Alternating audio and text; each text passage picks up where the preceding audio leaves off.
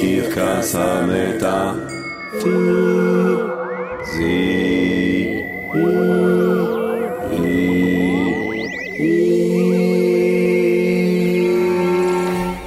עם ג'רמי פוגל.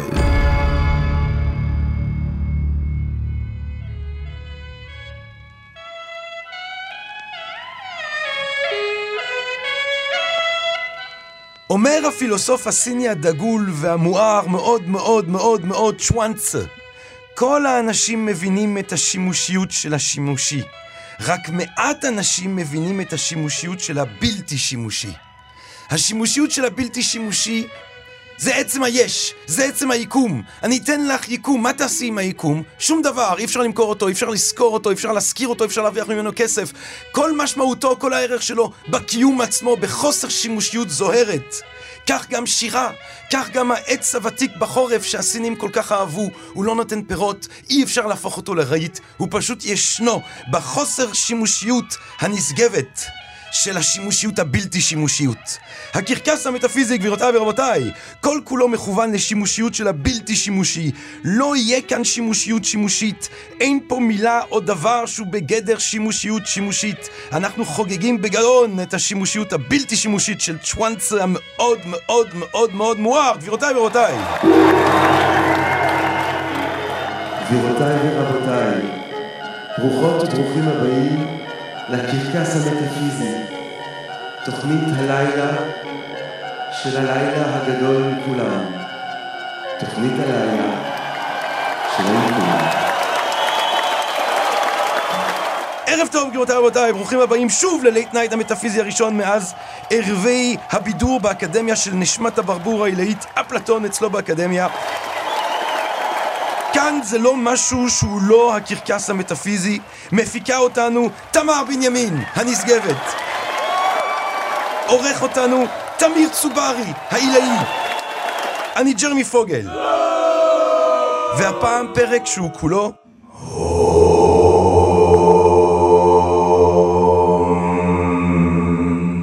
שנתי, שנתי, שנתי.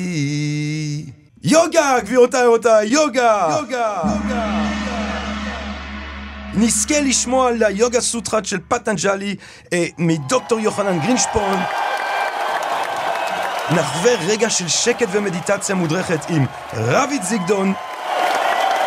אה, נשמע על אחד מגדולי מורי היוגה, בי קיי אס איינגר, עם המורה ליוגה שי קפלן. ואפשר להירגע, הכל טוב, הכל זורם, כי נסיים עם פסוקו של יום המשורר יואב עזרא, אמן. אבל קודם, גבירותיי ורבותיי, לייט נייט מטאפיזי, הרי גם הוא לייט נייט, ובלייט נייט כמו בלייט נייט יש מונולוג. יאללה לעוף למונולוג, יאללה. נוגי, מוזיק.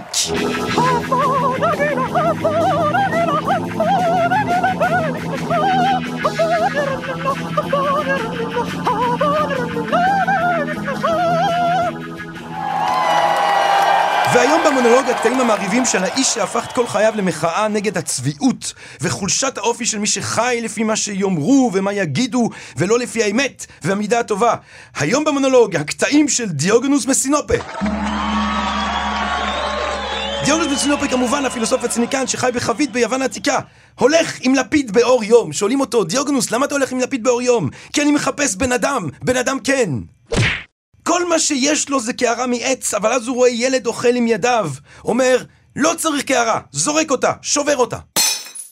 שואלים את דיוגנוס, מאיפה אתה בא? והוא אומר, אני קוסמופוליט. אני מהעירייה של הקוסמוס, אם תרצו. זורקים עליו עצמות האויבים שלו, בגלל שהוא כמו כלב, קיניקוס ביוונית, והוא ציניקן. הוא זורק עליהם חזרה פיפי. מגיע דיוגנוס מסינופה לתיאטרון, מרכז חיי התרבות היוונית, עולה על הבמה ועושה קקי. מזמינים אותו למסיבת פאר, אומרים לו רק תתנהג. הוא נכנס, דבר ראשון, יורק על המארח. שואלים אותו למה? הוא אמר, אתה פשוט עמדת שם. דיוגנוס מסינופה מסתובב ברחובות, מעונן בציבור, אומרים לו די. הוא אומר, אם רק הייתי יכול גם להיפטר מהרעב על ידי שפשוף הבטן. נמכר כעבד, שואלים אותו, מה אתה יכול לעשות עבד? הוא אומר, אני יכול להיות שליט. כשהוא פוגש את אלכסנדר מוקדון, שהריץ נורא את הפילוסוף הנודע, שואל אותו אלכסנדר מוקדון, מה אני יכול לעשות עבורך? עונה לו דיוגנוס מסינופה, אולי אתה יכול לזוז מהשמש, אתה עושה לי צל. מוליכים את גונב הקערה מהמקדש, הוא צורח, גונבים גדולים מוליכים גנב קטן. ליסאוס הרוקח שואל אותו, האם אתה מאמין באלים? עונה לו דיוגנוס מסינופה, איך אפשר להסתכל עליך ולהאמין באלים? יוצא מבית מרחץ מגעיל, אומר, איפה הבית מרחץ? ממנו מתנקים מהבית מרחץ הזה. שומע שאלכסנדר מוקדון אומר שלולי הייתי אלכסנדר מוקדון, הייתי רוצה להיות דיוגנוס, ומגיב, לולי הייתי דיוגנוס, עדיין הייתי רוצה להיות דיוגנוס. שואלים אותו, אני רוצה לבוא ללמוד איתך פילוסופיה. הוא עונה, אם אתה רוצה לבוא ללמוד איתי פילוסופיה, אתה צריך קודם כל שלוש שבועות ללכת בעיר עם דג מת על רצועה. כי אם אתה מפחד לראות סתם משוגע, אין לך בכלל מה להתחיל ללמוד. וכששואלים אותו, איך אתה רוצה להיקבר, דיוגנוס מסינופה?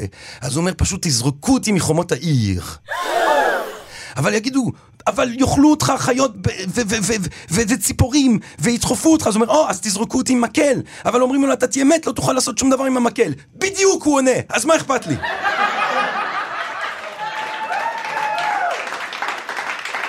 אנחנו אוהבים את דיוגנוס, גבירותיי ורבותיי, ואוהבים את החיים. חיוניות, חיוב חיים, אמירת כן לחיים. הקרקס המטאפיזי. ועכשיו...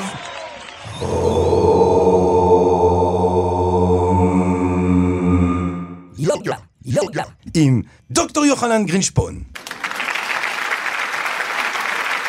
מרצה בחוג למדעי הדתות באוניברסיטה העברית. דוקטור יוחנן גרינשפון חקר שנים רבות את פסוקי היוגה של פטנג'לי. בתחום הזה הוא נחשב לסמכות בינלאומית, כמו כן לדוקטור גרינשפון ידע נרחב ועמוק בכתבים הרוחניים של הודו והפרשנויות הקלאסיות עליהם. הוא פרסם את הינדואיזם מבוא קצר, את דממה וחירות ביוגה הקלאסית, על הכוח ואי הלימוד, חייו ומשנתו של מהטמה גנדי. דוקטור יוחנן גרינשפון, שלום רב. שלום וברכה. שלום וברכה. אז אם יורשה לי לתקוף ישר בבריד הצוואר, מה שנקרא, ולשאול אותך בפשטות, דוקטור יוחנן גרינשפון, מה זה יוגה? כן, עכשיו יוגה, רוב האנשים, רוב השומעים, מכירים את זה כסוג של חינוך גופני מסוים, תרגול. אבל יש להבחין בין יוגה לבין חינוך גופני. כפי שאני מבין את מושג היוגה, מושג היוגה הוא מתייחס במיוחד להיבטים המנטליים, הפסיכולוגיים, הרוחניים של תרגול היוגה. רק מעטים מתעניינים בהיבטים הללו, בהיבטים המנטליים של התרגול. הרוב המכריע של ה... של האנשים, השומעים והמתרגלים, עסוק בעיקר בעניין, באספקט הגופני, שהוא כנראה מאוד מאוד מועיל ומבורך, אבל זה במובן מסוים זה יוגה, אבל זה בעיקר חינוך גופני. אז מה הם אותם אספקטים מנטליים, נפשיים, רוחניים שהיוגה, שהיוגה מעודדת, עוסקת בה? כן, בעיקר עכשיו, אפשר להגיד, מתוך מצבי הקיצון של, ה, של תרגול היוגה, בעבר הרחוק מאוד, אז ישנם טקסטים רבים שמתייחסים להיבטים המנטליים של התרגול. אני אראה לך אה, דוגמה קצרה, למשל מהפסוק המפורסם של פטנג'לי אחת נקודה שתיים, יוגה צ'יטה וטי נירודה. היוגה היא הפסק ה... הפסק תנודות התודעה. Mm. ובפירוש קצת יותר מעמיק של הפסוק הזה, זה היוגה היא הפסק הזיהוי העצמי עם תנודות התודעה. Mm. שימו לב, זה משפט שאפשר לדון בו רבות, אבל הוא מדבר פה על ה... בראש ובראשונה על הזיהוי העצמי של האדם. מי הוא האדם בעצם? היוגה היא בעצם, זה בעצם מכוננת איזשהו תרגול ולימוד גם, תרגול ולימוד של, שמעודד ומחזק את ההבנה העצמית של האדם. מהו בעצם האדם? מי הוא האדם? ומי הוא האדם אז לפי תורת היוגה? עכשיו, זה באמת שאלה קשה. זה באמת שאלה קשה. זה קשה לענות עליה בקלות. אבל ברור שהתפיסה הפילוסופית, המנטלית של היוגה מבוססת על ההבדל המכריע שבין הסובייקט ובין האובייקט. כלומר, האדם איננו הגוף. הוא סובייקט, אפילו אפשר להגיד סובייקט טהור, שנבדל לגמרי מהאובייקטיביות, כלומר מהגוף. זה קצת, זה נשמע מאוד מופשט, ואני לא חושב שאפילו כדאי להעריך בזה. אבל כאשר אדם מגיע להבנה עמוקה, להבחנה, להבחנה בין שני אלה, בין הסובייקט ובין האובייקט, הוא מבין את עצמו אחרת לגמרי, ומהרבה בחינות יש לו איזו חירות מסוימת, חופש מסוים לדמיין את עצמו אחרת. זה באופן הכי כללי שאני יכול לומר.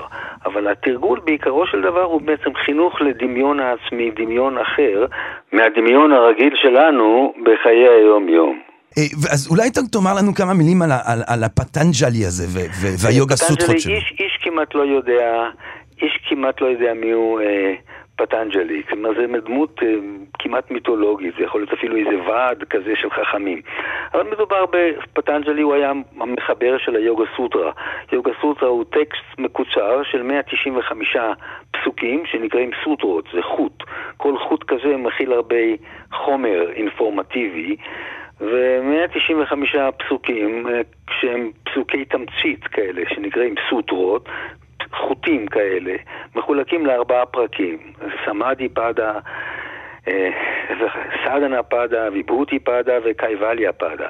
וזה כאילו מין מהלך כזה, לינארי, שהוא מגיע לסופו בשחרור הגדול של האדם, מן הדמיון, מדמיון העצמי השגוי שהוא שרוי בו. Hmm. והטקסט הזה, זאת אומרת, מהרגע שהטקסט הזה מופיע בתרבות ההודית במאה השלישית, אבל הוא אוגר חומרים שכבר היו קדומים עוד יותר. זה מין איסוף כזה, של אוסף כזה, שהפך להיות האוסף הסמכותי ביותר בתולדות היוגה. מין טקסט מכונן כזה, שנחשב למקור הסמכות הגדול. ותוכל אולי לתאר לנו מה הטקסט הזה עושה, זאת אומרת, מהרגע שהטקסט הזה מופיע במאה השלישית, מה, איזה סוג של, של תופעות הוא מעצב בתרבות הרוחנית ההודית? כן, עכשיו תראה, אני יכול להגיד, אפשר להגיד את זה הרבה, כי קשה לסכם את הטקסט בקיצור. בוא נאמר שהוא, יש בו גם תרגול. נגיד, יש בו טקסט שמופיע במה שנקרא התייחסות אל האסנה, אל התנוחה היוגית, כן? Mm. התנוחות. יש שמונים וארבע תנוחות קלאסיות, והטקסט מתייחס אליהם באיזושהי צורה, ואפילו מתייחס לאפקטים של התנוחה. התרגול הזה של האסנה, אני במיוחד מדגיש את זה, כי זה פחות או יותר אולי יותר פמיליארי מבחינת המאזינים שלכם. Mm. אבל נגיד, מי שמתרגל את ה... קודם כל ניכנס להגדרה של התנוחה. התנוחה היא יציבה ונוחה.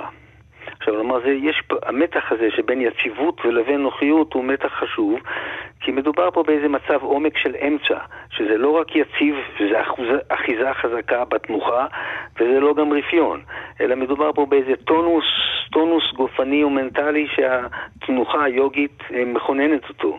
הוא מגיע להשלמתה עם הטונוס הזה. שימו לב, זה טונוס, זה משהו אמצע, לא אחיזה ביציבות ולא רפיון, אלא משהו באמצע. וזה נגיד יוגה סוטרה מאתיים ארבעים ושש, יוגה סוטרה מספר ארבעים ושש בפרק השני, מגדירה את היוגה, את התנוחה היוגית כמשהו שהוא גם יציב וגם נוח, mm. גם נעים וגם, הוא, יש כאן, הוא גם רפוי וגם מקובץ, אפשר להגיד, mm. הוא בין זה לזה. אחרי זה יש נגיד סוטרה שעוסקת בהשלמה של, ה, של התנוחה היוגית, וההשלמה הזאת היא נעשית בעיקר על ידי התודעה. Mm. יש כאן, עם הרפיית המאמץ, יש צורך להגיע למצב של ספונטניות ללא מאמץ, עם הרפיית המאמץ והכוונת הדמיון או התודעה אל האינסוף, התנוחה מגיעה להשלמתה. אחרי יש לנו גם סוטרה שעוסקת בתנוחה, תוצאות של ההשלמה של התנוחה היוגית בשביל המתרגל. המתרגל הוא לא נכבש, הוא לא נשלט על ידי הניגודים. זה מה שכתוב ביוגה סוטרה מאתיים ארבעים ושמונה. Mm. הוא לא נכבש על ידי הניגודים של חום וקור, או כאב ועונג, וכיוצא בזה. Mm. זאת אומרת, זה כאילו אחת התוצאות של התרגול של התנוחה היוגית. אבל התרגול של התנוחה היוגית הוא בסך הכל אה, מומנט אחד בכל האוסף הגדול הזה של היוגה סוטרה של פטנג'לי. אה, אפשר לומר שאולי כדאי להזכיר שבעיקרו של דבר, בליבה של היוגה, של תורת היוגה של פטנג'לי, נמצאים ה- שמונת האיברים, שמונת האיברים של היוגה, ש... אולי אחד המרכזיים והחשובים שבהם זה האי-אלימות, כן? Mm. העניין של תרגול של אי-אלימות, mm. שזה מושג מאוד מאוד מרכזי וחשוב בשביל היוגי, כן? Mm. והוא נוכח מאוד ביוגה סוטרה גם, כן? דוקטור גרינשפון, אתה שנים, שנים רבות חוקר את הטקסט הזה בעומק העומקים שלו.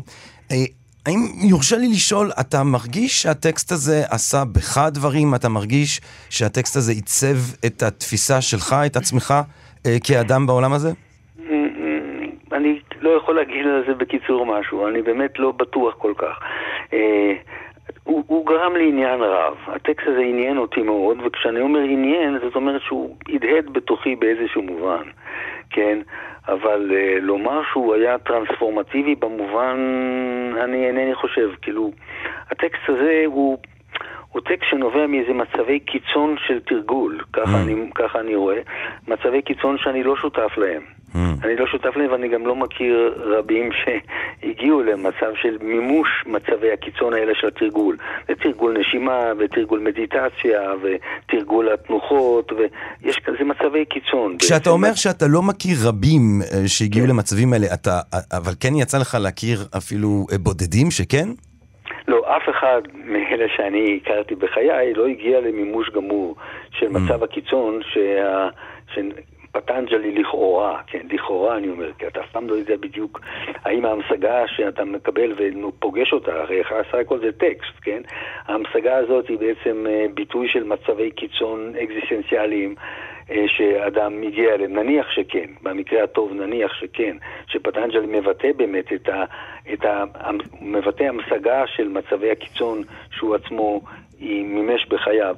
אני לא מכיר אף אחד שהגיע למימוש הזה, ותראה, אם מסתכלים על ה, על הסימפטומים של המימוש הזה, זה, יש כאן סימפטומים של ריחוף, של קריאת מחשבות, של, יש כאן דברים שאתה קשה כמעט לדמיין אותם, mm. אפילו כמשהו ממשי. התשובה שלי לך, ג'רמי, לא. כל מה שאני רוצה לומר, שאני כן מאמין שיש ערך בלימוד. כלומר, mm. יש ערך בלימוד, ואני באמת חושב שיש היבטים מנטליים של תרגול היוגה, שהם במידה, הם ניזונים מן הלימוד. כי אני mm. חושב שמכוח מצבי הקיצון של היוגי המושלם לכאורה, מתוך מצבי הקיצון האלה יש איזשהו שופך אור גם על המצב הנורמלי של התרגול. Mm. ואני חושב שרוב המתרגלים מבטרים על זה, ולדעתי זה חבל. כן. Mm. זה לא כדאי, יש מחיר גבוה לעובדה שמוותרים על הלימוד ולה... ועל עצם הכוונת התודעה להיבטים המנטליים של התרגול. Mm. זה לא רק חינוך גופני כמו פילאטיס ודברים דומים, אלא משהו שיש פה היבטים מנטליים, פילוסופיים, רליגיוזיים וגם פסיכולוגיים סתם שהם רלוונטיים ומעניינים. תודה רבה, רבה, רבה לך, דוקטור יוחנן גרינשפון, מרתק, תודה רבה לך. תודה רבה גם לך. כל טוב. שלום, שלום. הקרקס המטאפיזי. טוב, גבירותיי ורבותיי, תראו, כאן בקרקס המטאפיזי אנחנו לא נסתפק רק בתיאורטי. אנחנו פה נממש את הדרישה של ניטשה שאומר שפילוסופיה, הבחינה היחידה שהיא משמעותית לגבי פילוסופיה היא השאלה אם אפשר אדם לחיות לאורה, אם לא זה רק ביקורת על גבי מילים, על גבי מילים, על גבי מילים. אז אנחנו לא סתם עכשיו שמענו את הדברים המריבים האלה של דוקטור יוחנן גרינשפן, אנחנו אשכרה נממש אותם. אנחנו עכשיו נחווה יחד רגע של יוגה, רגע של אותה תרגול מנטלי שמוביל לאינסוף, אם כמובן כתבינו לענייני הערה, בעל פינה כאן בקרקס המאסטרו, רביד זיגדון. גבירותיי ורבותיי, מדיטציה מודרכת שתדגים בכם את מה שדוקטור יוחנן גרינשפון דיבר עליו. רגע עם רביד, בבקשה.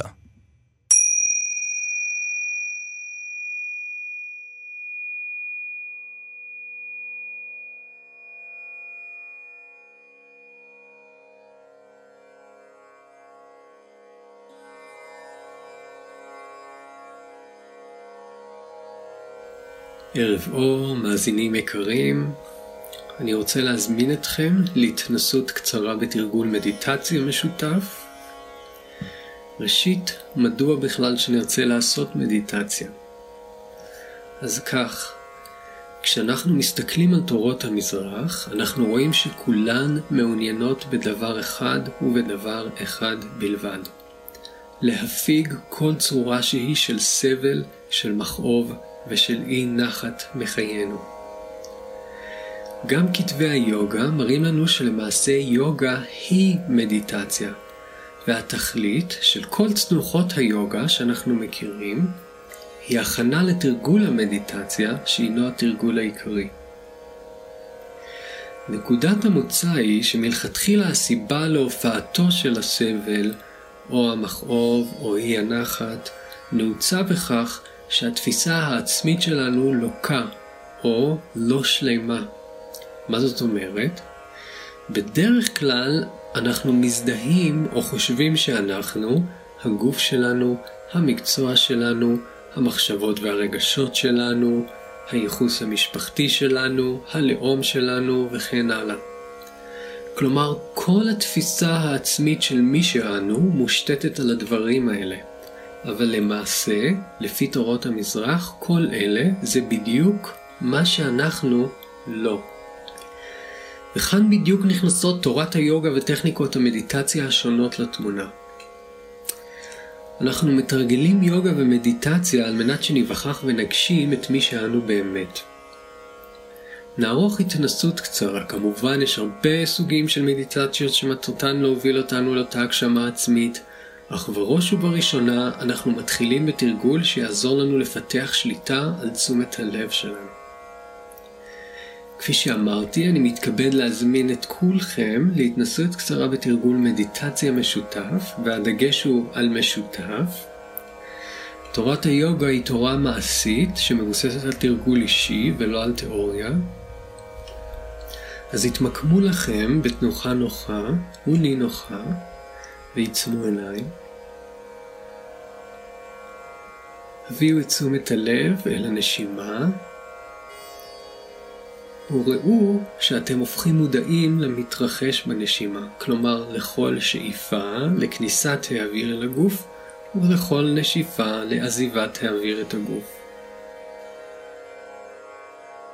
כשתרגישו מוכנים, הוסיפו חזרה מנטלית על הצליל אום. עם השאיפה חזרו בלב על הצליל אום. ועם הנשיפה חזרו בלב על הצליל.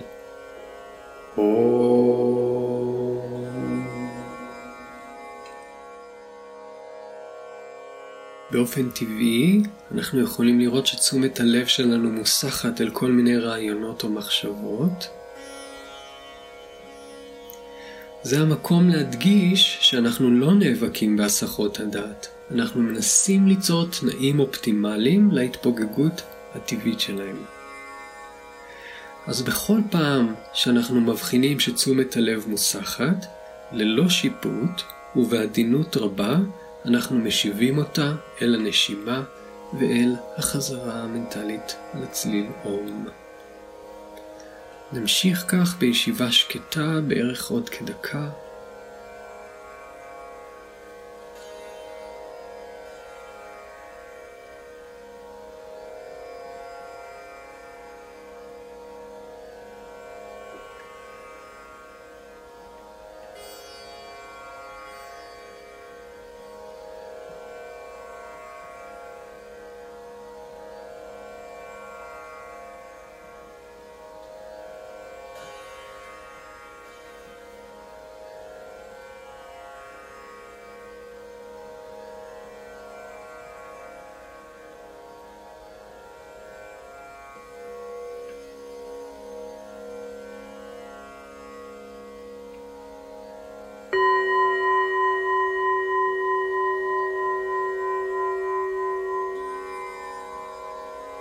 הרפו את תשומת הלב מהנשימה ומהחזרה על הצליל אום.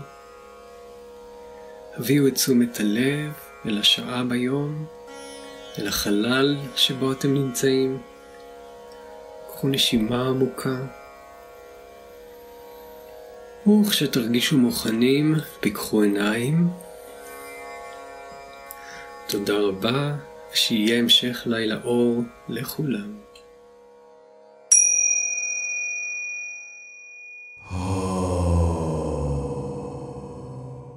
רביד זיגדון, גבירותיי ורבותיי. טוב, אנחנו ממשיכים כאן את המסע שלנו אל תוך היוגה, בתוך היוגה, דרך היוגה, עם שי קפלן. שי קפלן היא מתרגלת יוגה ומורה ליוגה, חיה שנים רבות בפונה בהודו, ולמדה אצל אחד מגדולי מורי היוגה בעידן המודרני, בי קיי אס איינגר. שי קפלן היא גם יזמית חברתית, הקימה את מחלקת היוגה השיקומית הראשונה בישראל במרכז השיקומי רעות לפני כעשור. כיום שי מובילה מיזם חברתי שמטרתו לייצר דובל אימפקט ולקרב בין העולם העסקי לעולם השיקום בפריסה ארצית. שי קפלן, שלום רב. נמסטה.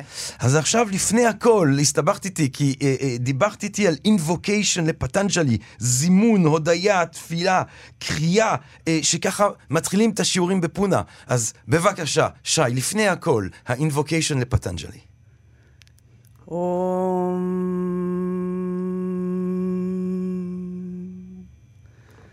יוגנה צ'טסיה פדנה ואצ'ם מלם שרירסיה צ'וויתייקנה יופה קרותם פרברם מונינם פטנג'לים פרנג'לירנה תוסמי אבהו פורושם קרם שנקה צ'קרה סידהרינם סהסרה שירסם שוותם פרנמאמי פטנג'לים הריום.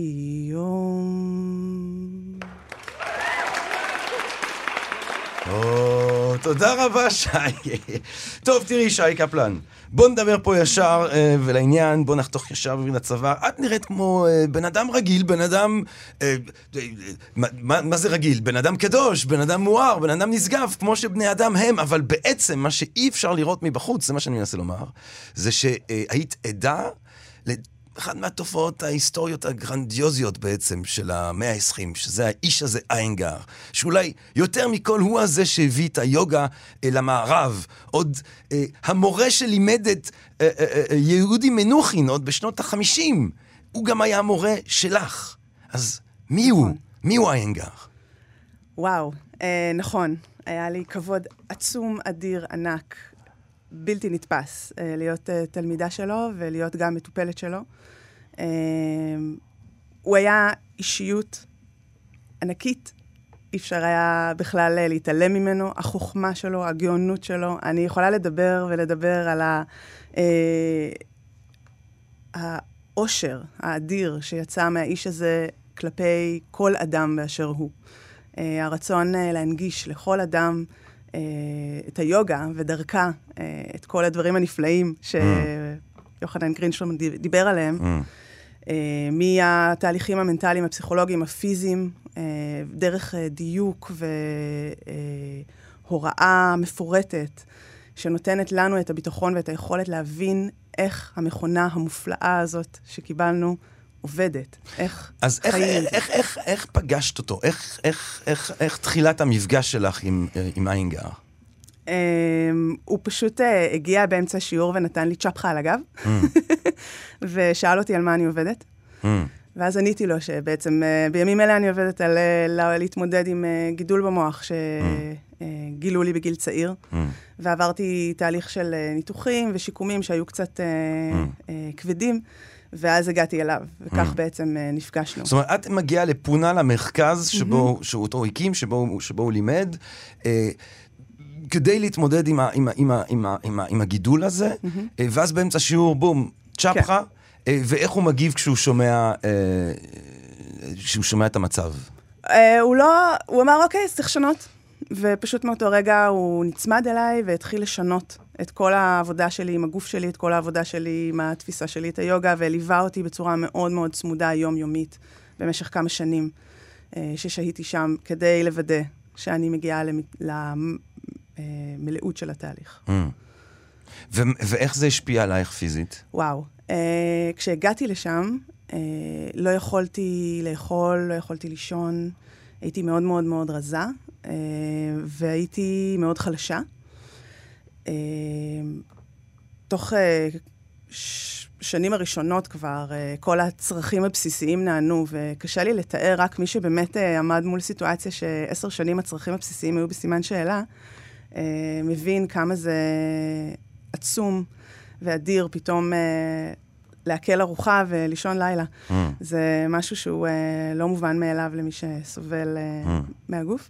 ואחר כך להגיע למצב כזה של איזשהו חופש, דרכו איתו, מהסבל הזה, זה היה רק השלב הראשון. זאת אומרת, כמה גדול שזה היה, זה היה עוד רק ההתחלה של little did I know, כמה שלא יכולתי להבין או לתפוס. לאן זה עוד הולך לקחת אותי. בעצם משם הוא לקח אותי בעצם לתוך מקום של, אוקיי, עכשיו השתקמנו, אבל עכשיו היה צריך גם לייצר איזה שהם חיים חדשים. אמא שלי כתבה לו פעם במכתב שהיא מרגישה שהוא הוליד אותי מחדש, שהוא האבא שהוליד אותי מחדש בעצם. כי זה היה כל כך טרנספורמטיבי, זה היה כל כך משמעותי, להרגיש את הגוף חזק, בריא, ולא רק חזק ובריא באמצע, אלא חזק ובריא מעבר לממוצע. ואם אנחנו, זאת אומרת, יש מגוון של שיטות של יוגה, ואנשים לומדים במגוון של מסגרות ושל שיטות, איך היית מאפיינת את הייחודיות של השיטה שאיינגר הוריש לנו, כן? הוא הולך לעולמו בינתיים, אז הוא הוריש לנו את השיטה הזאת, את יוגה איינגר, איך היית מאפיינת את השיטה הזאת שאת מלמדת, שאת תרגלת איתו? אוקיי, המון דרכים. קודם כל הדיוק. היכולת ממש, שהאפקטים הם ממש מדידים, זה דבר אחד שהוא מאוד משמעותי, שהופך את זה לאיזושהי תורה, פילוסופיה פרקטית, שחייבים לתרגל אותה כדי להבין אותה, שזה, שוב, אני מתייחסת למה שידידנו המלומד אמר. השימוש בציוד, שהופך את התהליך בעצם להרמוני, בשביל בן אדם שעובר תהליך, ועכשיו זה לא חייב להיות אה, סיפור מאוד גדול וכבד כמו גידול במוח, זה יכול להיות גם כאב גב, mm. שאתה רוצה לעבור אותו בצורה, אה, גם את היציאה מהכאב גב, אתה רוצה לעבור בצורה כמה שיותר הרמונית, אה, גם, גם את הבעיות הקטנות של היום-יום, אתה רוצה איכשהו אה, להחליק. אז אני אומרת, גם למקומות המג'וריים יותר, וגם למקומות היותר יומיומיים, האפקט של היוגה היה אה, מאוד משמעותי ובסיסי. Mm. כמעט נכנס לתוך הבסיס של היום-יום של ההוויה. Mm. עכשיו, אה, באמת דוקטור יוחנן גרינשפן דיבר על, על, על, על, על, על העובדה ש, ש, שבטקסט המקורי של, של, של פטנג'לי, של היוגה סוטרה, בעצם האסנה, התרגול הפיזי, הוא רק בעצם חלק מינורי יחסית, לעומת התהליכים הנפשיים, הרוחניים, ה התודעתיים שהיוגה אמורה להוביל אליהם. מה, איך, איך הקשר הזה בין, בין, בין התהליכים הגופניים לבין התהליכים המנטליים, איך הוא בא לידי ביטוי ב, ב, בשיטתו של איינגר? אז הדברים הם מחוברים. אנחנו לא, הדברים הם לא מופרדים כמו שאנחנו רוצים לחשוב. הדברים הם מאוד מחוברים, והמנטליות שלנו יכולה גם להיות מאוד מושפעת מהגוף שלנו, מהתהליכים הכימיים בגוף שלנו, מהתהליכים הפיזיולוגיים בגוף שלנו.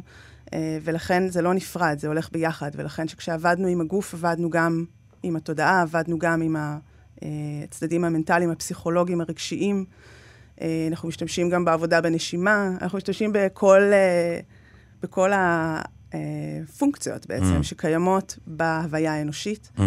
ולכן זה פשוט קורה בו זמנית ביחד, mm. הכל באיזושהי סינרגיה, בתוך התרגול הפיזי, בתוך התרגול המדיטטיבי, יש את כל הקומפוננטס. Mm. יוגה היא שלמה. תני לי איזה, איזה אה, תיאור של איזה זיכרון של האיש עצמו, של הנוכחות שלו, זאת אומרת, השם שלו ככה הולך לפניו, אבל מעטם אנשים שאשכרה ככה בילו כל כך הרבה שעות איינגר, איזה משהו שככה, כשאומרים את השם הזה, אז איזשהו זיכרון שצץ לך.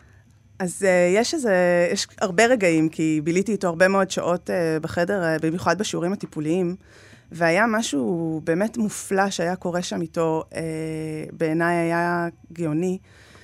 הוא ידע איך לשנות את שפתו, mm. לפי, כדי להעביר את הידע לבן אדם שמולו. Mm. ומטופל לפעמים מגיע עם כל מיני uh, סבכים, מנטליים או פסיכולוגיים, והוא ידע בצורה של מאסטר, מאסטרשיפ, איך לגעת ולהגיע, להנגיש את הידע הזה לכל אדם, לא משנה באיזה מצב הוא נמצא. זה היה לדעת להפוך את השפה, להנגיש את הידע בצורה שלא ראיתי קודם. גם מעניין עם העניין, כל העניין השיקומי, שזה הרי ב, ב, ב, ב, בעבודה שלך עכשיו, אה, אה, ב, ב, במרכז השיקומי אה, רעות שהקמת, אה, איינגר שיקם את עצמו, כי אם אני הבנתי כן. נכון, הוא היה ילד חלש, חולני כן. אפילו, מאוד. ש... שהסתמך על היוגה כדי בעצם mm-hmm. לצאת לחיים בריאים, וכל מי שראה אותו מתרגל, רואה בן אדם בטוח בעצמו, חזק, איתן, אבל זה לא תמיד היה ככה. זה נכון, הוא היה ילד מאוד מאוד חולה, הוא הגיע מכפר מאוד נידח בדרום הודו, וסבל גם ממלריה, וגם ממלריה שחזרה על עצמה, וגם מטוברקולוזיס, mm-hmm. שזה היה אפילו עוד חמור יותר, זה השאיר אותו גם עם נזקים לאורך שנים של הריאות. והוא בעצם דרך היוגה ודברים שקוראו, היוגה שהגיעה אל חייו, בסביבות גיל שש עשרה, אה, התחיל בעצם להוציא את עצמו ממקום שהמשפחה שלו לא ידעה איך לטפל בו, הוא היה כמו עול כלכלי עליהם, הוא הפך להיות אה, אדם שבעצם כל כך עוצמתי, שהוא מצליח אה, לגעת בגורלות של רבבות אנשים, mm. אה, ולשנות את החיים שלהם כמו שהוא שינה את החיים של עצמו, והפך את עצמו לאדם אה, כל כך. וגם עם ההבנה אסטרטגית איפשהו של איך, איך להגיע עם, ה, עם, עם היוגה למערב, דרך אנשים mm. כמו יהודי מנוחין. אה, מלכת בלגיה אמרת לי שהוא שם אותה על הראש. נכון, נכון. כן. אז, הוא יהודים... שם את כל המי ומי על הראש. את כל מי שאפשר. תראה, יהודי מנוחין זה היה קשר שהוא היה מעבר ללקחת כן. אותו, לעשות אותו נטוורקינג, זה לא היה עניין. לא, זה היה קשר מדהים. זה היה קשר מדהים. חברי, כן. אמיץ, אה, כנה, כן.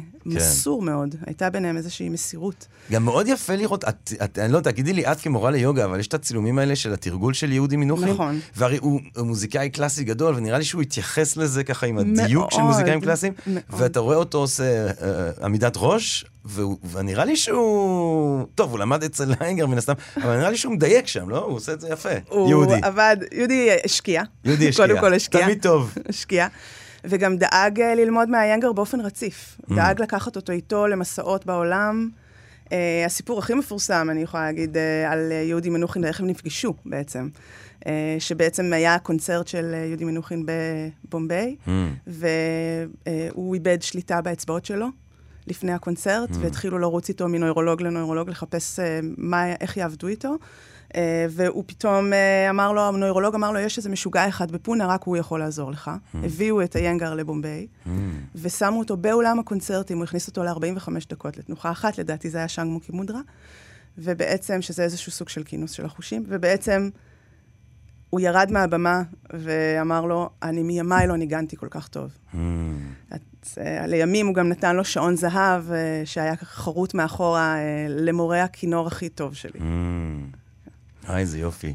טוב, אז אני רוצה, בעקבות כל הזכות הגדולה הזאת שהייתה לך, ללמוד את הדברים האלה מאיינגר, בכבודו ובעצמו, מה, מה ככה את עושה בארץ? מה, תתארי לנו קצת את, ה, את המפגש שלך עם אנשים, כשאת, כשניגשים אלייך ואת, ואת מטפלת בהם בעצם עם יוגה, עם יוגה שיקומי.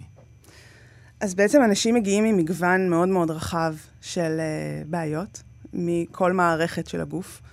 וליוגה, בצורה בטוחה, בצורה של איינגר יוגה, יש לנו את הדרך להנגיש את היוגה בצורה כל כך בטוחה והרמונית, שגם אם המצב הוא מאוד מאוד מורכב, ולפעמים כולל אפילו מספר מערכות, אנחנו יודעים איך לאט לאט לפרום את הפלונטר יחד עם המטופל, mm. והדבר הכי חשוב זה להקנות לו עצמאות, להקנות לו תרגול שהופך להיות, זאת אומרת, בריאותו וה-well-being שלו הופכים להיות בידיו, mm. ולא נשארים בידיי. אני חושבת שזה הדבר הכי משמעותי שאנחנו עושים עם היוגה.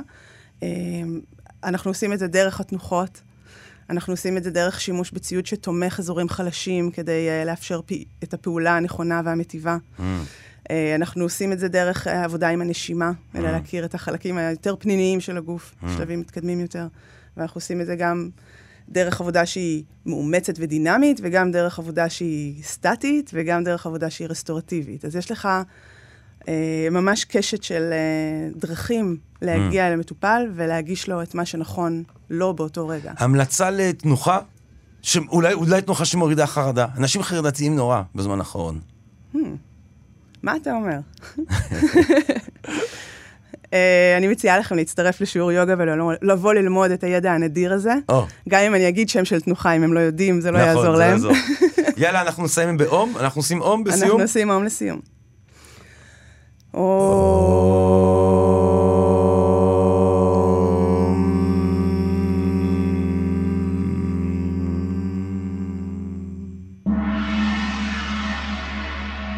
שי קפלן, גבירותיי ורבותיי, תודה רבה רבה רבה לך, נמסטה. טוב, להרים, להרים, להרים, להרים, להרים, להרים, להרים, להרים. אנחנו מסיימים הכי גבוה כאן בקרקס המטאפיזי. אי אפשר לסיים יותר גבוה מאיך שאנחנו מסיימים בקרקס המטאפיזי. אין יותר גבוה מאיך שהקרקס המטאפיזי מסתיים. הקרקס המטאפיזי מסתיים הכי גבוה שיכול להיות, בגלל שהוא מסתיים עם פסוקו של יום, של המשורר יואב יובה עזרא. אני רוצה להודות אה, למפיקה התותחית שלנו תמר, לעורך התותח שלנו תמיר. אני הייתי ג'רמי פוגל, פסוקו של יום עם המשורר יואב עזרא. פסוקו של יום, המשורר יואב עזרא. פירמידות. משעמום אדם מתחיל לבנות פירמידות.